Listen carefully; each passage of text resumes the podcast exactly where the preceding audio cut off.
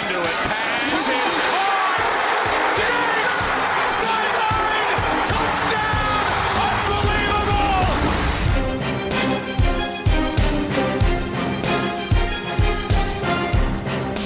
Hoi, leuk dat je luistert naar weer een nieuwe aflevering van de Sport Amerika Fantasy Football Podcast. En we zijn in diepe mineurstemming, want dit is de laatste van dit seizoen. Nou, niet echt, maar het is wel de laatste preview show die we doen. Want wij vinden eigenlijk allemaal week 17. Slaat gewoon nergens op. En als jouw league nog speelt volgende week, dan moet je je afvragen wat je aan het doen bent. Maar goed, dat maakt niet uit, want we gaan nu eerst natuurlijk gewoon kijken naar week 16. En dat is natuurlijk wel belangrijk, want als je nu nog meespeelt, dan zit je in de finale. Speel je om de prijzen en is het des te belangrijker om de juiste keuzes te maken. Daar gaan wij je bij helpen en dat doe ik zoals altijd niet alleen. Want ik ben opnieuw met Lars Leeftink. Goedemiddag. En met Jimmy Driessen. Hey, hallo. Ja, jongens. Jim, nog finales gehaald? Ben je nog ergens uitgeschakeld in de halve finale waar ik me niet van bewust ben? Ja, even een stukje context. Ik en Jurgen moesten in de Dynasty League tegen elkaar. In principe had ik het betere seizoen gedraaid. Jurgen heeft net de play-offs gehaald. Daarna goed doorgestoten. 7 en 6 in de play-offs, heerlijk. Ja. En heeft mij vermorzeld en staat wel verdiend in de finale tegen de grote favoriet.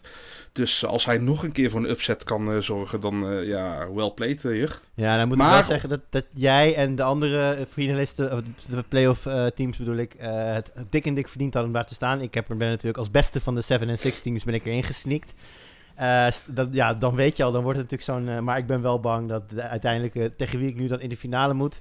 Ja, die had volgens mij 200 punten meer dan de rest van de league. We speelden in een dynasty en dat was dit jaar, was het eerste jaar. En er is bij ons voor de start-up draft is enorm veel getrade.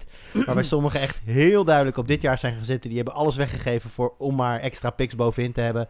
En er zijn een aantal mensen die dus die picks hebben verkocht voor picks komende jaren. Nou ja, en de nummer 1 die heeft hard geïnvesteerd op dit jaar. En heeft dat zien werken. Want die is volgens mij 13-0 gegaan in de regular season. Nee, maar hij heeft volgens mij vooral goed gedraft. Want volgens mij heeft hij alleen Delvin Cook erbij gehaald in het seizoen. En niet met draft picks gedaan. Ja, maar Delvin Cook, dat zijn 4 overwinningen right there. Ja. Precies. Easy. Gewoon, no question. Nee, maar dat heeft hij goed gedaan. Hij heeft duidelijk het sterkste roster. En nou ja, mijn winkansen zijn ernstig geslonken nu Cam Akers al oud is. Maar goed, daar komen we natuurlijk zo meteen nog wel even op wie ik dan wel moet gaan opstellen. Maar ik wil trouwens nog wel even antwoord geven op je vraag. Ik zit met 3 teams van de 5 playoff teams in de finale. Dus alsnog redelijke score, toch? Nou, ik zit maar met 1 team in de finale. Jij weet welk team. Die gaat niet winnen. Dus ik geef het je naar. Jij, Lars? Met eentje en de andere 2 helaas in de strijd om de 3e plek. Ja, nou ik had dus een team, net als Jimmy had ik een team met Henry ergens. En daar speelde ik ook een halve finale mee. Dus ik had verwacht dat team het ging redden. En dat team waar ik tegen Jimmy moest, Jimmy heeft dat daar Henry. Toen dacht ik, nou dat gaat hem nooit worden. Maar dat ging precies andersom. Dus dat was heel interessant om mee te maken. Maar goed, tot zover onze eigen escapades. Nou ja, Jimmy die zal wel een aantal titels binnen gaan halen. Voor mij wordt het lastig. Lars, ik wens jou in ieder geval veel succes. Yes, dank. En on that note en veel succes wil ik even beginnen bij de quarterbacks. Dat doen we natuurlijk wel vaker. En Jim, ik zei jou toevallig deze week over WhatsApp. Maar ik weet niet of het helemaal een hot take was. Maar ik heb 1 team waar ik zowel de beschikking heb over Lamar Jackson als over Jalen Hurts. En toen zei ik tegen jou, hot take, de zaakjes, medium hot take. Ik ga Jalen Hurts starten over Lamar Jackson deze week. Ja, het meest bizarre is als je week 14 en 15 bij elkaar optelt, is nummer 1 quarterback Lamar Jackson. Nummer 2 quarterback Jalen Hurts. Dus dit is sowieso een keuze die niet fout kan gaan. Ik ben een fantastische general manager, merk ik al. Nee, als je Jalen Hurts hebt opgepakt, heb ik ook in een paar leagues, fair play. En dat je hem hebt durven starten, dat heeft je in de halve finale geholpen. Het is in zoverre wel een hot take, want Lamar is natuurlijk het bewezen talent. Heeft een matig seizoen gehad totdat de playoffs van Fantasy begonnen. Toen ging hij los. Maar hij heeft gewoon wel een moeilijkere matchup. Jalen Hurts speelt tegen de Cowboys. En... zowel de offense van de Cowboys gaat tegen de Eagles veel scoren. Want de secondary van de Eagles is op dit moment heel erg geblesseerd. Maar Jalen Hurts gaat ook genoeg tegen de slechte defensie van de Cowboys scoren. Dus dat wordt een shootout. Ja, hoe zie jij die, Lars? Nou ja, goed, weet je, ja, inderdaad, als je beschikking hebt over allebei, denk niet dat je dan per se heel erg fout kunt gaan. Maar de huidige vorm van Hurts en het feit dat hij tegen de Cowboys speelt, volgens mij is dat alleen al reden genoeg om hem te kiezen. En ja, weet je, wat ook niet helpt is dat Lamar Jackson natuurlijk tegen een hele goede Giants defense speelt. Ja, maar precies, daar wilde ik eigenlijk een beetje naar heen. Volgens mij hebben wij Lamar Jackson niet letterlijk bij de outlijst gezet, als in, nee, we raden je niet actief af om hem te starten. Maar het is wel een beetje buyer beware op het moment dat je een quarterback start die tegen de Giants staat. En we hebben het nu de laatste week al vaker herhaald. Sneaky good defense. Ze staan toch hoger dan dat menig spelers ze zou verwachten wellicht. Hebben natuurlijk de voorbeelden zijn legio, Wilson afgestopt, dat soort dingen allemaal. Ja, ik weet niet, als je dan Lamar Jackson... ik denk dat er geen enkele fantasy-speler is met Lamar Jackson in zijn team die zich heel erg lekker voelt bij starten van Lamar Jackson. Kijk, ja, wat Jimmy net terecht zegt, hij staat over de laatste 2 weken, is hij nummer 1. Echt vintage displays, heel mooi. Maar tegelijkertijd heb je zoveel, inmiddels dit seizoen, al zoveel van die wedstrijden meegemaakt dat hij het gewoon niet bracht. Maar ja, aan de andere kant, hè, dan Jalen Hurts, de rookie, dat is natuurlijk ook spelen met je geld wat dat betreft. Nou, ik weet niet. Ik vind hem lastig, maar wat ik zei, ik ga voor Hurts. Lars, als ik kijk naar het verdere lijstje bij de quarterbacks die wij aanraden, wie springt er voor jou dan verder nog uit? Ik vind eigenlijk Tua wel een interessante, omdat ik, weet je, ja, er was even een periode, hij begon natuurlijk, die eerste 2 wedstrijden tegen Cardinals en Chargers begon die goed. Daarna zakte die qua fantasy dan een beetje weg, maar de afgelopen 2 weken 28 en 20 punten gescoord. En aankomend weekend speelde hij tegen de Raiders. Nou ja, goed, we weten inmiddels allemaal, denk ik wel, dat die Raiders secondary niet zo heel erg goed is. Überhaupt de Raiders defense is niet zo goed. Er is alleen wel 1 dingetje en dat is natuurlijk dat Miles Gaskin dit weekend weer terug is. En de kans is redelijk groot dat ze die veel gaan gebruiken. Dus als Tua of als de Dolphins snel op voorsprong zouden komen, dan kan het zomaar zijn dat Gaskin heel vaak de bal krijgt en Tua dus minder kansen krijgt om te gooien. Maar goed, dan nog, weet je, afgelopen weekend tegen de Patriots gooide die ook maar 26 keer en scoorde die ook gewoon 20 punten. Mede ook omdat die 2 ballen zelf naar binnen renden. Maar goed, ja, weet je, ik bedoel, zijn vorm plus de matchup tegen de Raiders is volgens mij, weet je, ik bedoel, we hebben net gehad Lamar Jackson tegen Hurts. Ik vind het misschien een beetje ver gaan om Tua al boven Lamar Jackson te zetten dit weekend, maar Tua zit er wat mij betreft wel heel dicht tegenaan. Ja, nu, ik wilde het eigenlijk een klein beetje op volgorde gaan doen. QB, running back daarna.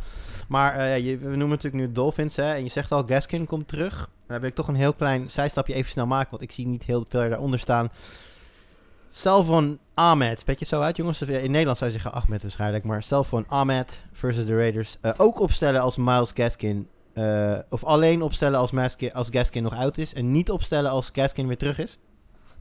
Ja, wat mij betreft wel, want je weet, we hebben tot nu toe nog geen enkele keer de situatie gehad dat zowel Gaskin als Ahmed fit was. Kijk, Gaskin is het hele jaar al de nummer 1 geweest. En toen hij geblesseerd uitviel, was het ineens Ahmed. Maar toen, op een gegeven moment raakte Ahmed ook geblesseerd. Dus we weten gewoon nog niet hoe de verhoudingen zijn, nu ze beide fit zijn. Hoe gaat het geshared worden? Maar goed, ja, Las Vegas is wel gewoon, wat dat betreft, een premium matchup om punten tegen te scoren. Ja, toch zou ik hem niet met een gerust hart starten, Ahmed. Oké. Nou goed, dan parkeren we de running backs weer heel even. Gaan we nog even het lijstje verder af. Wat ik een interessante naam vind bij de niet startbare quarterbacks in onze ogen, is Matthew Stafford. Matthew Stafford van de Lions uiteraard speelt tegen de Buccaneers. Stafford zou niet helemaal fit zijn. Speelt tegen de Buccaneers die. Van wie van jullie komt deze? Van mij. Ja, ik neem hier stelling tegen jou, Lars. En okay. Ik ben dus frantically proberen te zoeken de game logs van de Tampa Bay Buccaneers. Want ik wilde hier heel graag stats bij oplepelen voor je. Ja. Maar dat lukt me niet zo snel. Misschien is Jimmy daar ondertussen beter in. Maar die zijn de laatste weken behoorlijk kwetsbaar door de lucht. Ik geloof zeker 3 of 4 wedstrijden achter elkaar al sowieso meer dan 200 air yards. Waarbij 1 of 2 keer ook boven de 300 air yards. Ja. De Buccaneers zijn vooral sterk in de run defense. Als je nu zegt downgrade Swift, ben ik helemaal met je. Al heeft natuurlijk passing game wel een beetje relevantie. Maar oké, downgrade de running backs, sure. Maar ik denk juist dat zelfs een niet fitte Stafford goed gaat scoren tegen de Buccaneers. Maar wat verstaan we onder goed?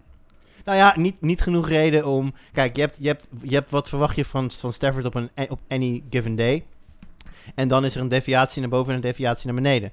Ja. Als dat heel ver naar boven is, zetten we hem in de inlijst. Als het heel ver naar beneden is, zetten we hem in de outlijst. Ja. Ik denk niet dat Stafford zo ver onder normale Stafford gaat scoren. Nee, okay. Laat ik zo zeggen. Ik zou, als ik Stafford en Ben Roethlisberger heb, beide, zou ik Stafford starten. Ja. Ja. Maak die gelijk maar af. We hebben Roethlisberger inderdaad ook staan bij de afgeraden quarterbacks, Jim.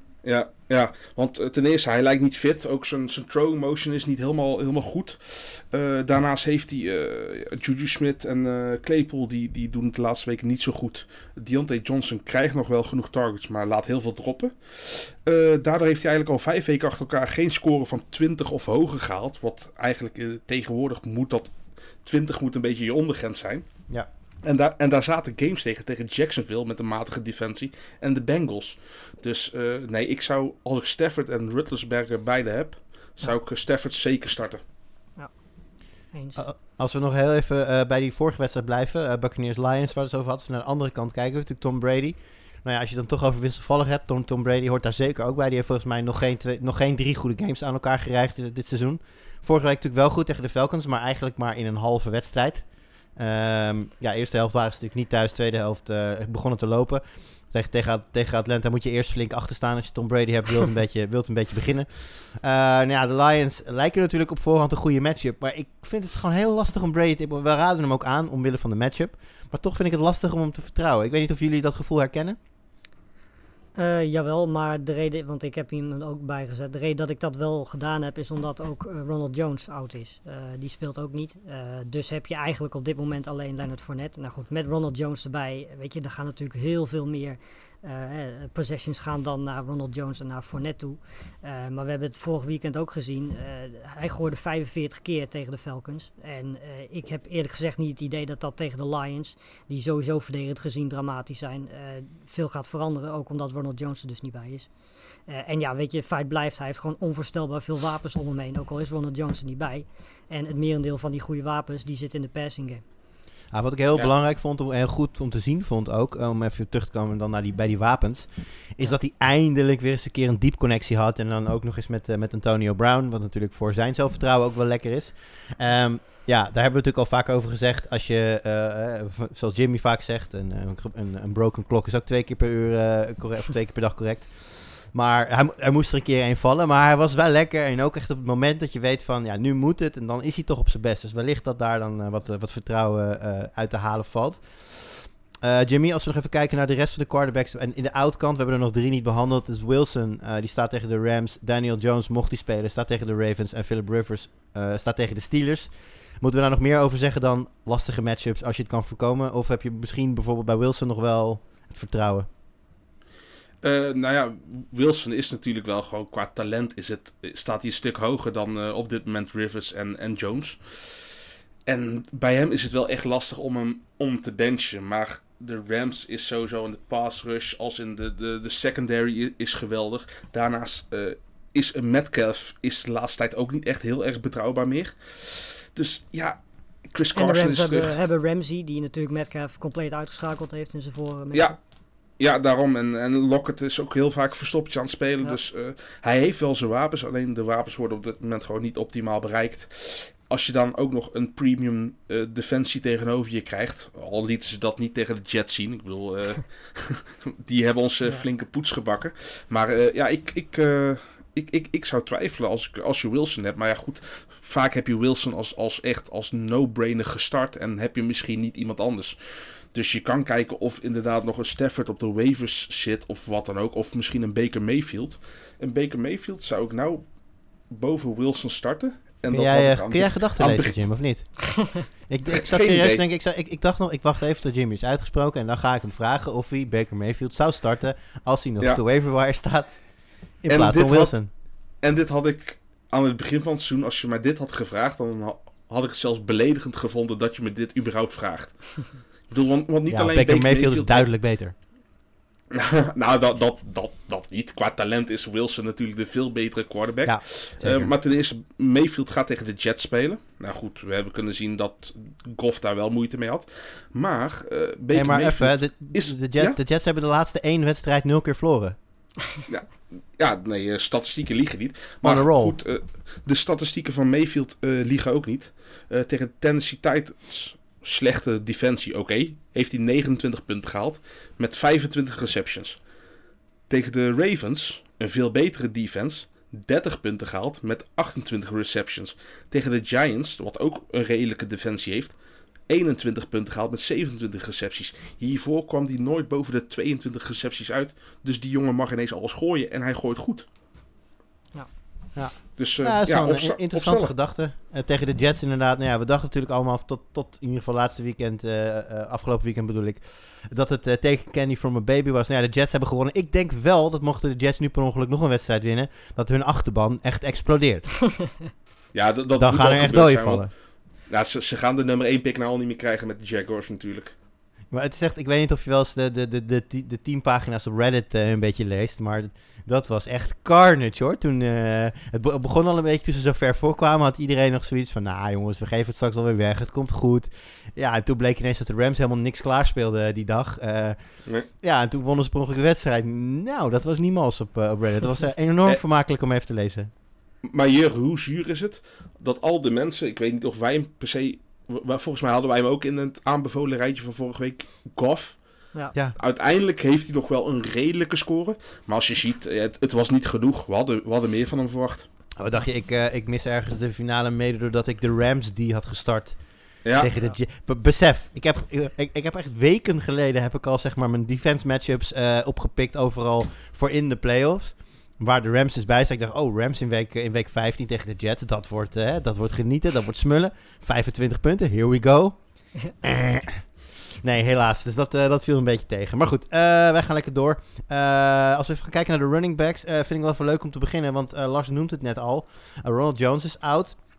Is het dan niet gewoon heel makkelijk voor mij om te denken, nou, dan moet je toch gewoon Leonard Fournette opstellen? Nou ja, ik denk als je afgelopen weekend als voorbeeld neemt, had hij 14 carries, 2 touchdowns. Weet je, ja, als je in de buurt komt van de red zone, dan is hij volgens mij de persoon waar je naartoe gaat om die bal binnen te rennen. En hij heeft nu geen concurrentie meer van Ronald Jones wat dat betreft. Tom Brady gaat het zelf ook niet doen, ook al doet hij dat soms heel sneaky wel. Maar normaal gesproken is Fournette in de red zone, op het moment dat je daar dichtbij staat, is dat gewoon optie nummer 1. Dus volgens mij is Fournette zeker tegen de Lions ook een hele logische keuze om op te staan. Jim? Ja, aan de ene kant wel. Aan de andere kant laat je niet te veel misleiden door de touchdowns die hij had. Want dat waren inderdaad 2 one-yard runs van hem. En voor de rest vond ik hem er niet zo heel goed uitzien. Ik bedoel, als je op de rest van de 12 carries dus niet meer dan 47 yards kan scoopen. Nee, het is toch gewoon een Melvin Gordon? Ja, inderdaad. Alleen Melvin Gordon doet het beter. Ja, precies. Ja, dat is waar. Dus ja, je kan hem starten, maar ja. Dan heb ik liever... Ja? Nou, is het natuurlijk lastig om dingen nu nog van de waiver wire. Als je nu Fournette start, dan doe je dat waarschijnlijk niet, omdat je zo diep in je running back zit. Nee. Als we even naar een andere wedstrijd gaan kijken. We hebben het natuurlijk allemaal gezien. Hè? Clyde Edwards-Helaire is klaar voor dit seizoen. Geblesseerd. Dus wordt Le'Veon Bell nu de nummer 1 running back bij de Chiefs. Dat is al interessant. Die viel volgens mij ook kortstondig uit. Kwam wel snel weer terug, maar is ook niet helemaal okselfris. Ja, jongens, en dan vind ik Daryl Williams toch wel een heel erg interessante naam. Misschien zelfs wel interessant dat als je die nog hebt kunnen oppakken, of dat misschien nog kan doen. Misschien wel interessanter dan Leonard Fournette, Jimmy. Ja, hij heeft natuurlijk wel... Je bent afhankelijk van hem of Bell inderdaad wel echt helemaal fit is of niet. Maar die is inderdaad nog wel te scoopen van de waivers, want hij is volgens mij nog niet eens 2% gerosterd. Maar dat is echt, als Bell wel start, is het de flex heel misschien. Ben ik nog niet helemaal over, want de Falcons hebben best goede run defense. En in de passing game zal Bell natuurlijk ook gewoon veel meedoen. Dus ik weet het niet met Daryl Williams. Het is echt puur een noodoplossing, omdat je hem nu nog per se echt kan scoopen. Als je bijvoorbeeld een Akers had deze week en die is nou oud, of je hebt nog een Gibson die uiteindelijk niet gaat starten, dan kan je dit als noodoplossing doen. Maar in de finale zou ik hem niet graag willen hebben. Ja, hem over Leonard Fournette start is misschien wel een beetje een stretch, ook gezien de matchup van Fournette. Maar inderdaad, trouwens het voorbeeld dat je nu noemt, Akers out, dus Daryl Williams van de lijst, is letterlijk wat ik heb gedaan in een van mijn teams. Wil ik eventjes naar een andere running back. En hier bouwen we even een hele kleine pauze in. Want ik wil eventjes het hebben met jullie over het volgende. Darryl Henderson is een speler.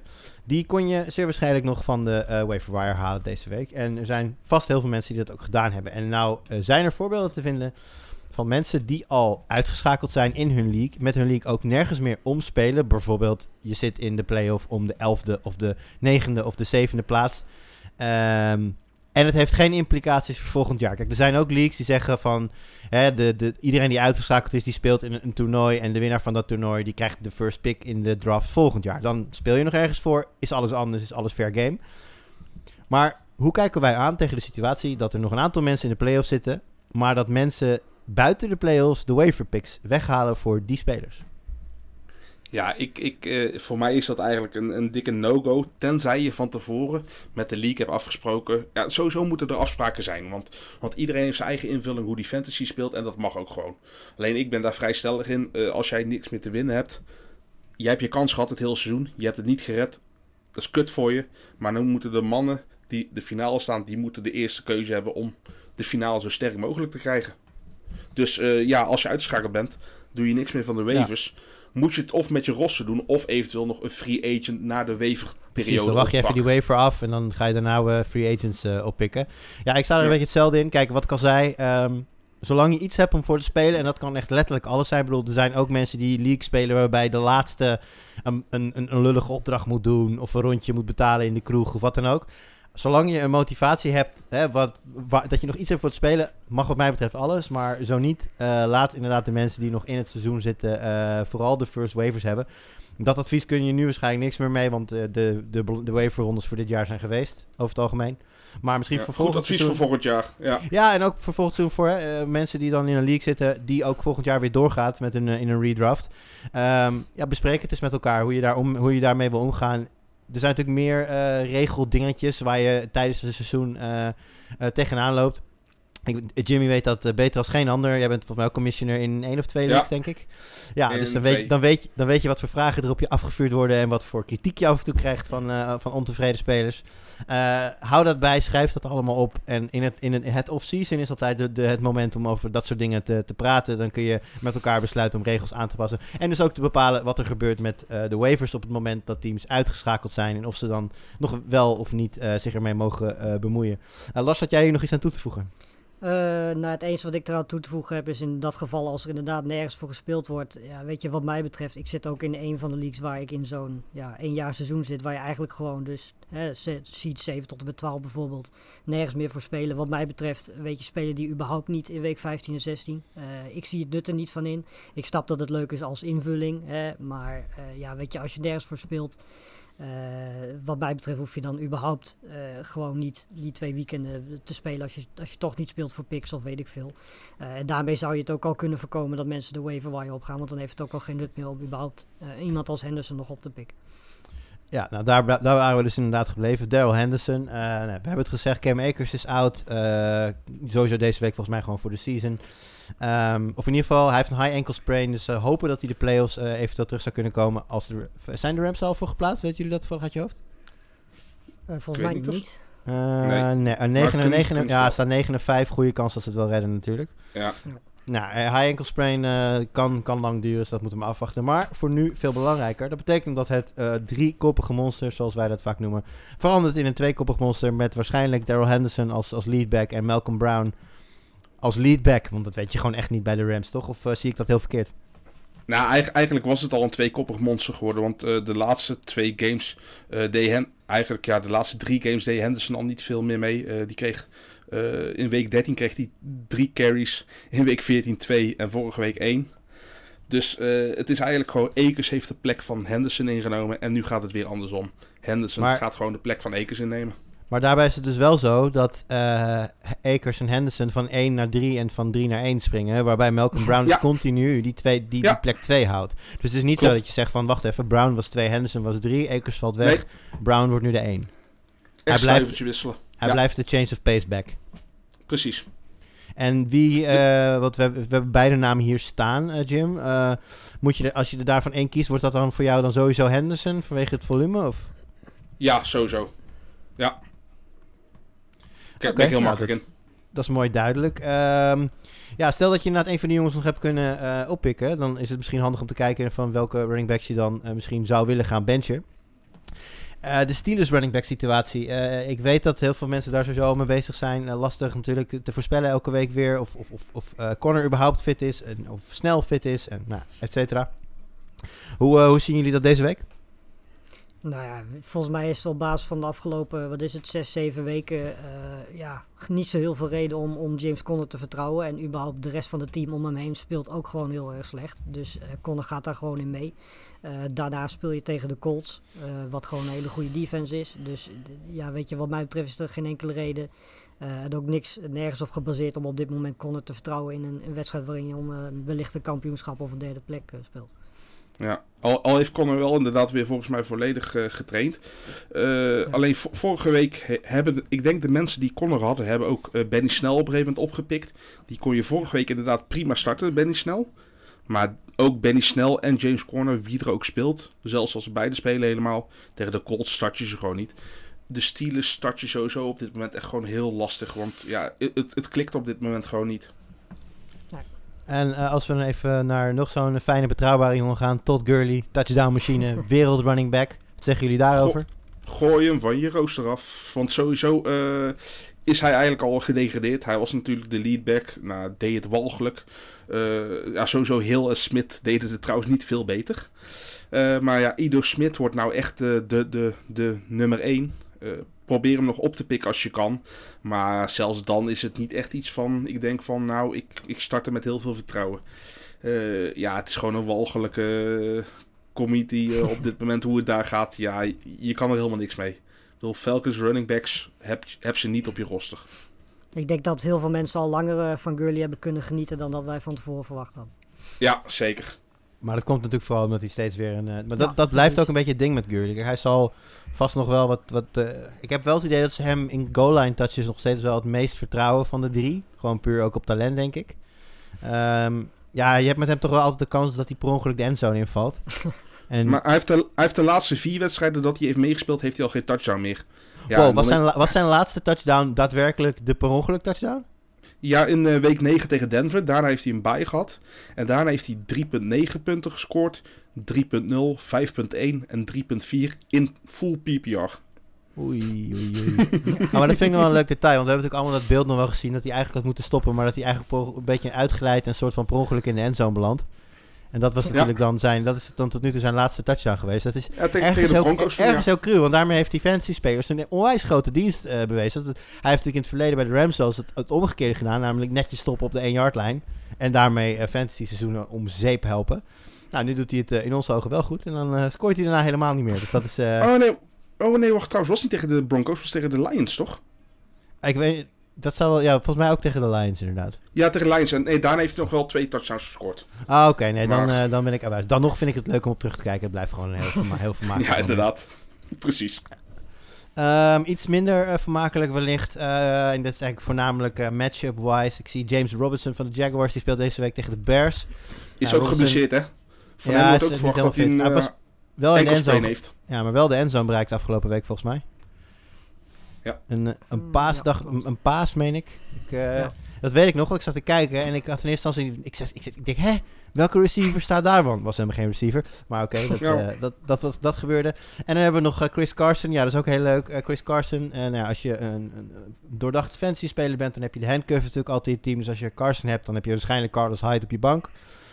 Ja, nou, dan had je dus gewild dat je die had omgedraaid vorige week. Want dat was niet alles. En ook deze week tegen de Rams...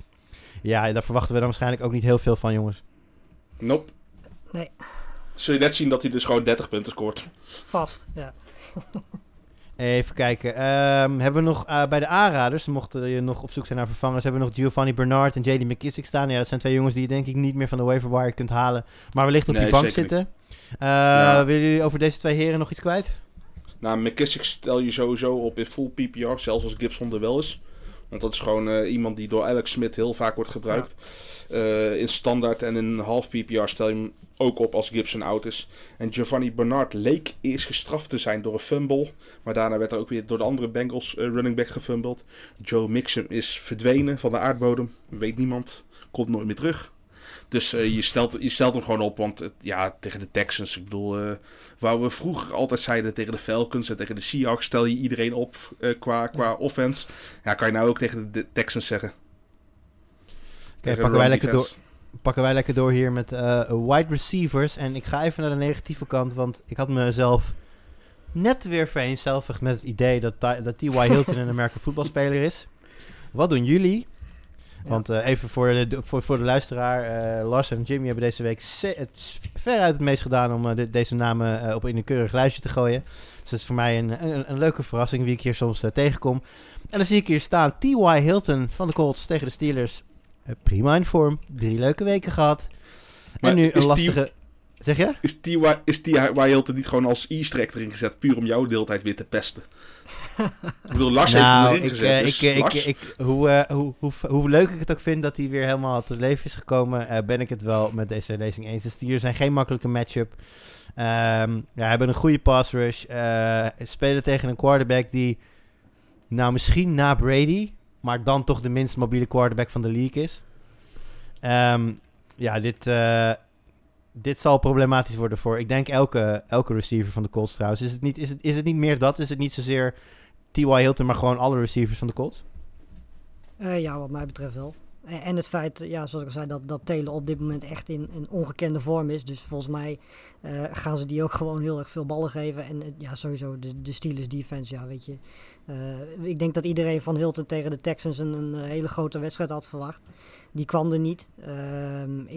Ik denk dat de hele Steelers er ook niet van gekomen.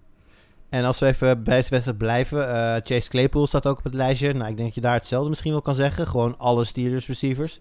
Want de Steelers zijn het wel een beetje kwijt, jongens. Ja, heb je trouwens ook dat verhaal gehoord van iemand die had Diontae Johnson en Ebron in zijn team? En die heeft uiteindelijk, op het laatste moment heeft hij niet Diontae Johnson gestart, maar Ebron. En Ebron had 0 punten en daardoor verliest hij het. Want hij had volgens mij maar 1 punt nodig vanwege stadcorrectie. En dan ga je natuurlijk voor iemand met een steady floor, Ebron. Ja. En... 0 punten. Er is een ergere, die is niet in Nederland, maar die, volgens mij Field Yates, die een ESPN-analyst, die tweette die. Ja, heb ik ook gezien, Er was iemand, die stond 0,45 punten voor, of 0,49 punten voor, en alleen de Steelers moesten spelen. Hij had Juju Smith-Schuster. Juju Smith-Schuster haalt min een half punt, en die jongen verliest zijn matchup op 0,04 punten. Ja, maar... Ik zou dan serieus gewoon mijn team sluiten, mijn league sluiten, gewoon... Nee, ja. Klaar. Ik zou 2021 ook gewoon overslaan, het heel fantasy seizoen. Dat moet je niet willen. Nee, dan is het gewoon duidelijk niet bedoeld voor jou, dit spel. Maar dit zegt eigenlijk al genoeg. Ik bedoel, we hebben het over Juju Smith-Schuster, we hebben het over Ebron. En die zijn nog een betere start dan Claypool. Maar Claypool kunnen we gewoon vergeten. Dat is over. Ik heb het echt met elke Steeler moeilijk, hoor. Ja, Diontae Johnson zou ik toch nog wel starten, puur vanwege het feit dat hij veel targets gaat krijgen. Maar ja, hij dropt er ook wel eens veel. Lastig. Maar Claypool kan je lekker op je bankje laten of naar de waiver sturen. Je doet er toch niks meer mee. Als je dat dan doet, is het misschien ook wel leuk om er iemand vandaan te halen. De meeste namen die wij, denk ik, bij de starters hebben staan, zullen daar niet meer op staan, denk ik. De laatste op het lijstje. Maar de laatste op het lijstje, nou ja, je hebt hem in de Smissen Gym, dus ik zou zeggen, go for it. Ja, Chad Hansen, de practice-speler van de Texans. We weten allemaal hoe het met de wide receivers van de Texans is verlopen. Randall Cobb is geblesseerd. Kenny Stills is weggedaan. En Will Fuller, de nummer 1 natuurlijk. Die is betrapt op doping, dus die is geschorst. Daarnaast hun andere nieuwe nummer 1, Brandon Cooks, heeft een erg blessureverleden met hersenschuddingen continu. Dus ja, die moet gewoon stoppen. Ja, eigenlijk wel. En Chad Hansen heeft de laatste 3 wedstrijden dat hij heeft gespeeld gewoon keurig boven de 10 punten in full PPR gered. En als een wide receiver 2 of een flex is dat gewoon redelijk. En dat is voor iemand die waarschijnlijk zelfs nu nog te halen is van de waivers. Want hij zal niet boven de 40% gerosserd zijn. Dat geloof ik niet. En als we dan misschien... Ik denk dat Darnell Mooney van de Bears, die zal iets meer gerosterd zijn in ieder geval dan Chad Hansen. Maar ja, die hebben vorige week ook aangeraden. Zou die niet ook redelijk nog te krijgen zijn en misschien een heel goed idee? Inderdaad, misschien wel in plaats van een van je Steelers receivers?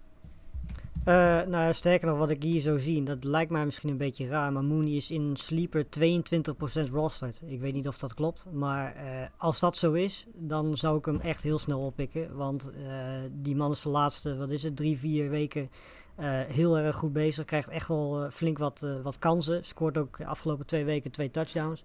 En hij speelt tegen de Jaguars, waarbij de kans groot is dat Henderson, de rookie, waarschijnlijk op Allen Robinson staat.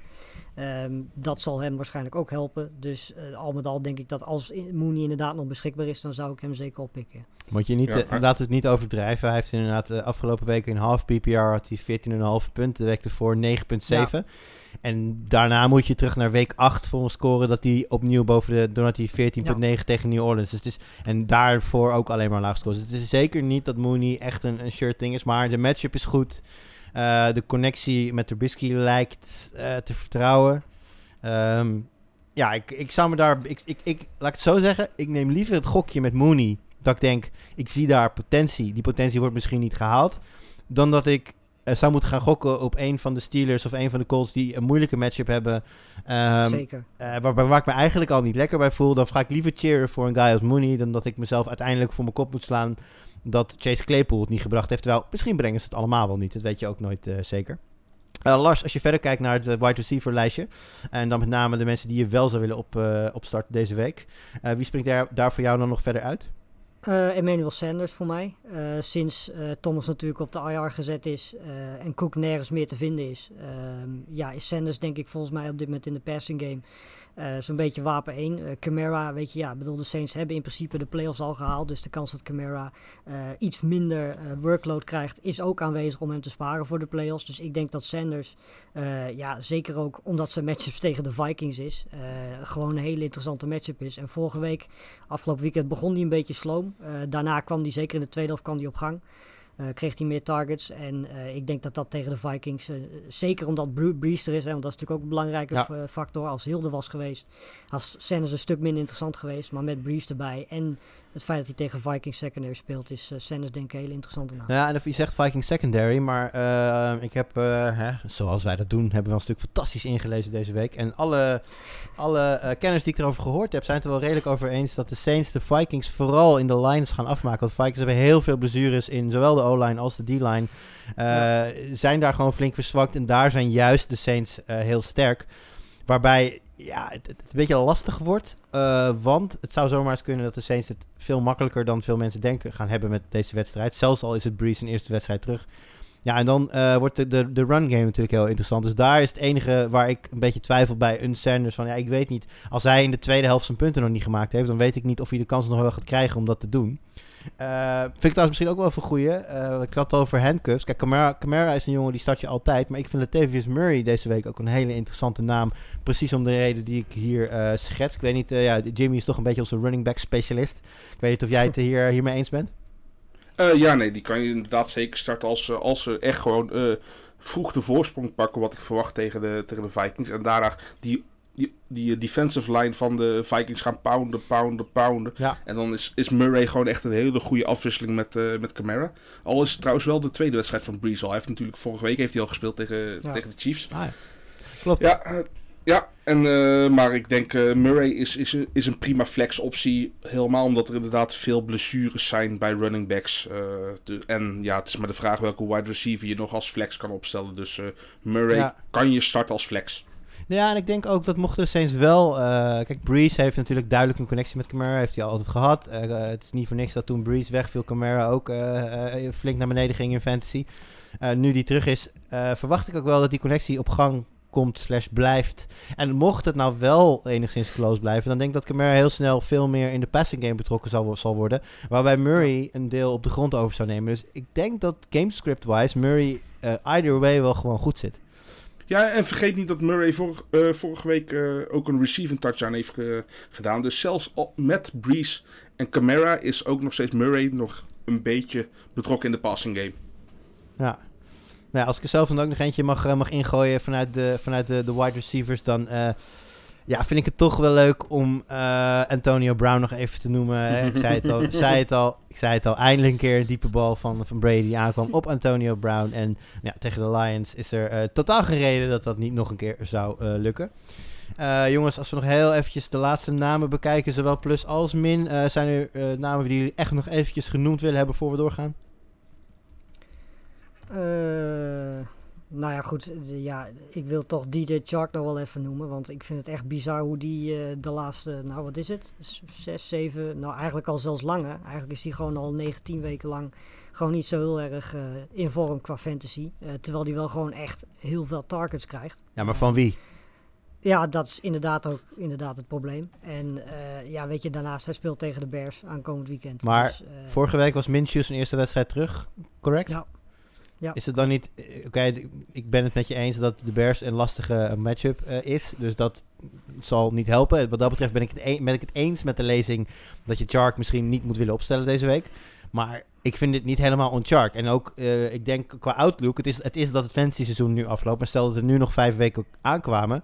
Dan had, stel dat we nu zeg maar in pak een beet week 6 zaten of zo, en nee, je zit nog voor de trade deadline, had ik nu gezegd, DJ Chark is een buy low. Want op het moment dat Minshew straks zijn ritme weer oppakt, en we weten als hij in vorm komt, dan is Chark gewoon zijn nummer 1 outlet daar. Dan had het een hele interessante naam kunnen worden. Maar goed, voor nu, dat is het enige wat telt, is het een onhandige naam om te starten deze week. Jimmy, jij nog een wide receiver die je nog echt even wil behandelen? Nee, ik vind het goed zo. Oké, nou dan geef ik jou de eer om uit te leggen waarom Eric Ebron deze week een heel slecht idee is bij de tight ends. Nou, ten eerste, ja, het zijn de Steelers. Ik bedoel, de Steelers, we hebben het al deze podcast al meerdere malen gezegd. De offense is niet in vorm. Als je iets van de Steelers start, dan moet je in principe alleen de defensie, de DST starten. Daarnaast is hij ook gewoon nog geblesseerd geraakt, werd hard gehit. En is dus nog maar de vraag hoe die terugkeert en of die überhaupt terugkeert. Dus Happy Ebron heeft het heel goed gedaan, want waarschijnlijk heb je hem van de waivers afgeplukt aan het begin van het jaar. Bedank hem voor bewezen diensten, drop hem en ga kijken of er een vervanger zit. En die kan je vinden met een Asne Hooper bijvoorbeeld op de waivers, of misschien zelfs voor een Atkins. En misschien zelfs nog een joker. Ik ga het hebben over, ik denk, de één na beste tight end die er in fantasy voetbal is. Ja. En in voetbal sowieso, misschien wel de beste, George Kittle. Nee, George Kittle. Kijk, het kan zijn, ik verwacht het niet, maar in ESPN is George Kittle 83% maar geowned. Dus dat wil zeggen dat hij in sommige leagues echt nog opgepikt kan worden, omdat mensen hem niet op het IR hebben gezet vanwege misschien te weinig spots of zo. 71%. Ja, dus die staat op de waivers en de kans is heel erg groot dat Kittle gaat spelen. Ik snap niet waarom ze het doen, want de 49ers spelen nergens meer om. Maar als je hem hebt en hij start tegen de Cardinals, ik heb hem ook in een league opgepikt. Ik ga hem starten. Toevallig heb ik daar ook Ebron, maar ik ga Kittle starten. Ja. En je noemde al Hooper, Jim? Ja. Ja, tegen de Jets sowieso. Deed sowieso al goed tegen die andere club uit New York, tegen de Giants. Mayfield mag ineens wel gooien. Een downgrade voor sommige running backs, maar een upgrade voor de wide receivers en de tight ends. Dus Hooper boven Ebron zeker. Hey, en Lars, om het rijtje tight ends even af te maken, want het is volgens mij wel een vrij fijne week voor tight ends. Veel keuze. Ja. Ik zie hier een jouw zeer bekende tight end ook bij staan. Ja. Ik zou zeggen, gooi hem erin. Ja, Robert Tonjan. We hebben het volgens mij vorige week hebben we het ook over Tonjan gehad. En die blijft eigenlijk maar gewoon heel stabiel presteren vorige week. Qua punten wat minder, maar wel weer een touchdown. Dat is 5e week achter elkaar dat hij een touchdown gescoord heeft. En tegen Tennessee, weet je, is de kans heel erg groot dat Tonjan weer kansen gaat krijgen om die endzone te vinden. En op basis van het feit dat hij nu 5 keer achter elkaar touchdown gescoord heeft, zou je zeggen van er komt een keer een week aan dat het niet gebeurt. Maar ja, weet je, op basis van hoe die op dit moment in die offense gebruikt wordt, is dat vooral in de buurt van de red zone. Dus ja, weet je, hij is heel erg touchdown dependent. Als hij geen touchdown vangt, dan krijg je waarschijnlijk heel weinig punten van hem. Maar goed, dat is in mindere mate ook het geval voor een andere tight end die we nog op hebben staan. Logan Thomas, die eigenlijk de laatste weken fantastisch speelt, maar afgelopen weekend onder leiding van Dwayne Haskins, opvallend genoeg, in één keer echt wel 16 targets kreeg. 16 targets. Dat is echt bizar. 13 vangt hij daarvan. Nou ja, weet je. Het is dat hij geen touchdown vangt. Hij had in totaal 14 fantasypunten. Maar hij speelt tegen de Panthers komend weekend. En hij heeft laten zien dat zelfs met de aanwezigheid van Haskins... we weten eigenlijk niet eens of hij überhaupt gaat spelen. Want hij had volgens mij veel lol na de wedstrijd, geloof ik. De verwachting is volgens mij dat hij niet gaat spelen. Nee, precies. Nou ja, goed. Weet je, welke quarterback hebben we dan daar nog over? Alex Smith gaat er gewoon spelen dan? Ja, als hij genezen is van die calf-blessure. Dan, precies. Ja, precies. Ja. Ik wil heel even een kleine time-out nemen voor echt voetbal, Lars. Want ik ben, tegen het einde van het seizoen komt natuurlijk ook altijd de MVP-discussie komt op gang. Ja. Rodgers wordt daar uiteraard in genoemd en ik denk ook wel terecht. Maar ik heb toch zoiets... dit heb je waarschijnlijk ook wel meegekregen. Hè? Ze hebben een hele makkelijke strength of schedule dit jaar. In strength of victory staan ze zeg maar 2 na laatst. Dus hoe indrukwekkend hun overwinningen waren, dat is totaal niet. Ja, maar daar kan Rodgers niks aan doen, hè? Nee, oké, maar ik heb wel zoiets van... Ik moet het nog zien van deze... Rodgers krijgt de tegenstanders, moet het laten zien... heeft het gedaan tegen die tegenstanders...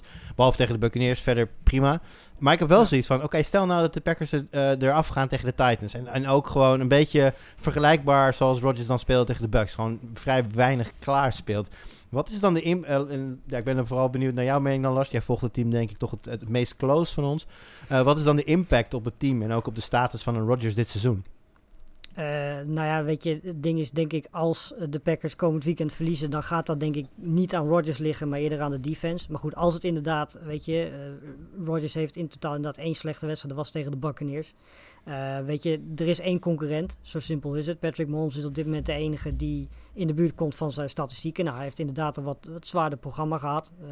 Wat dat betreft heeft Rodgers het wel meegehad. Maar weet je, ik vind het heel, heel moeilijk, want ze zitten zo dicht bij elkaar, die twee. Weet je, zelfs als Mahomes, dat hebben we tegen de Dolphins gezien, een mindere wedstrijd speelt, dan nog weet hij dat op een of andere manier te herstellen zelf. Weet je, en dat heeft bijvoorbeeld een Rodgers tegen de Buccaneers niet gedaan. Want weet je, na die eerste interception van Rodgers tegen de Buccaneers was hij compleet de weg kwijt.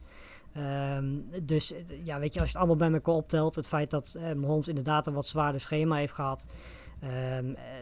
Ja, weet je, mijn keuze zou nog steeds op dit moment denk ik Mahomes zijn, net voor Rodgers. Maar ja, weet je, ik denk niet dat de Titans defense zo'n groot impact gaat hebben op wat Rodgers wat dat betreft qua MVP gaat doen. Omdat ik denk dat Rodgers tegen de Titans gewoon echt weer een hele goede wedstrijd gaat spelen. Ja, dus wat je eigenlijk nu zegt is Cam Newton maakt geen kans. Dat is wel wat ik zeg. Oké, nee, dan heb ik het toch goed verstaan. Nee, qua alle odds, qua alle weddenschappen en zo is...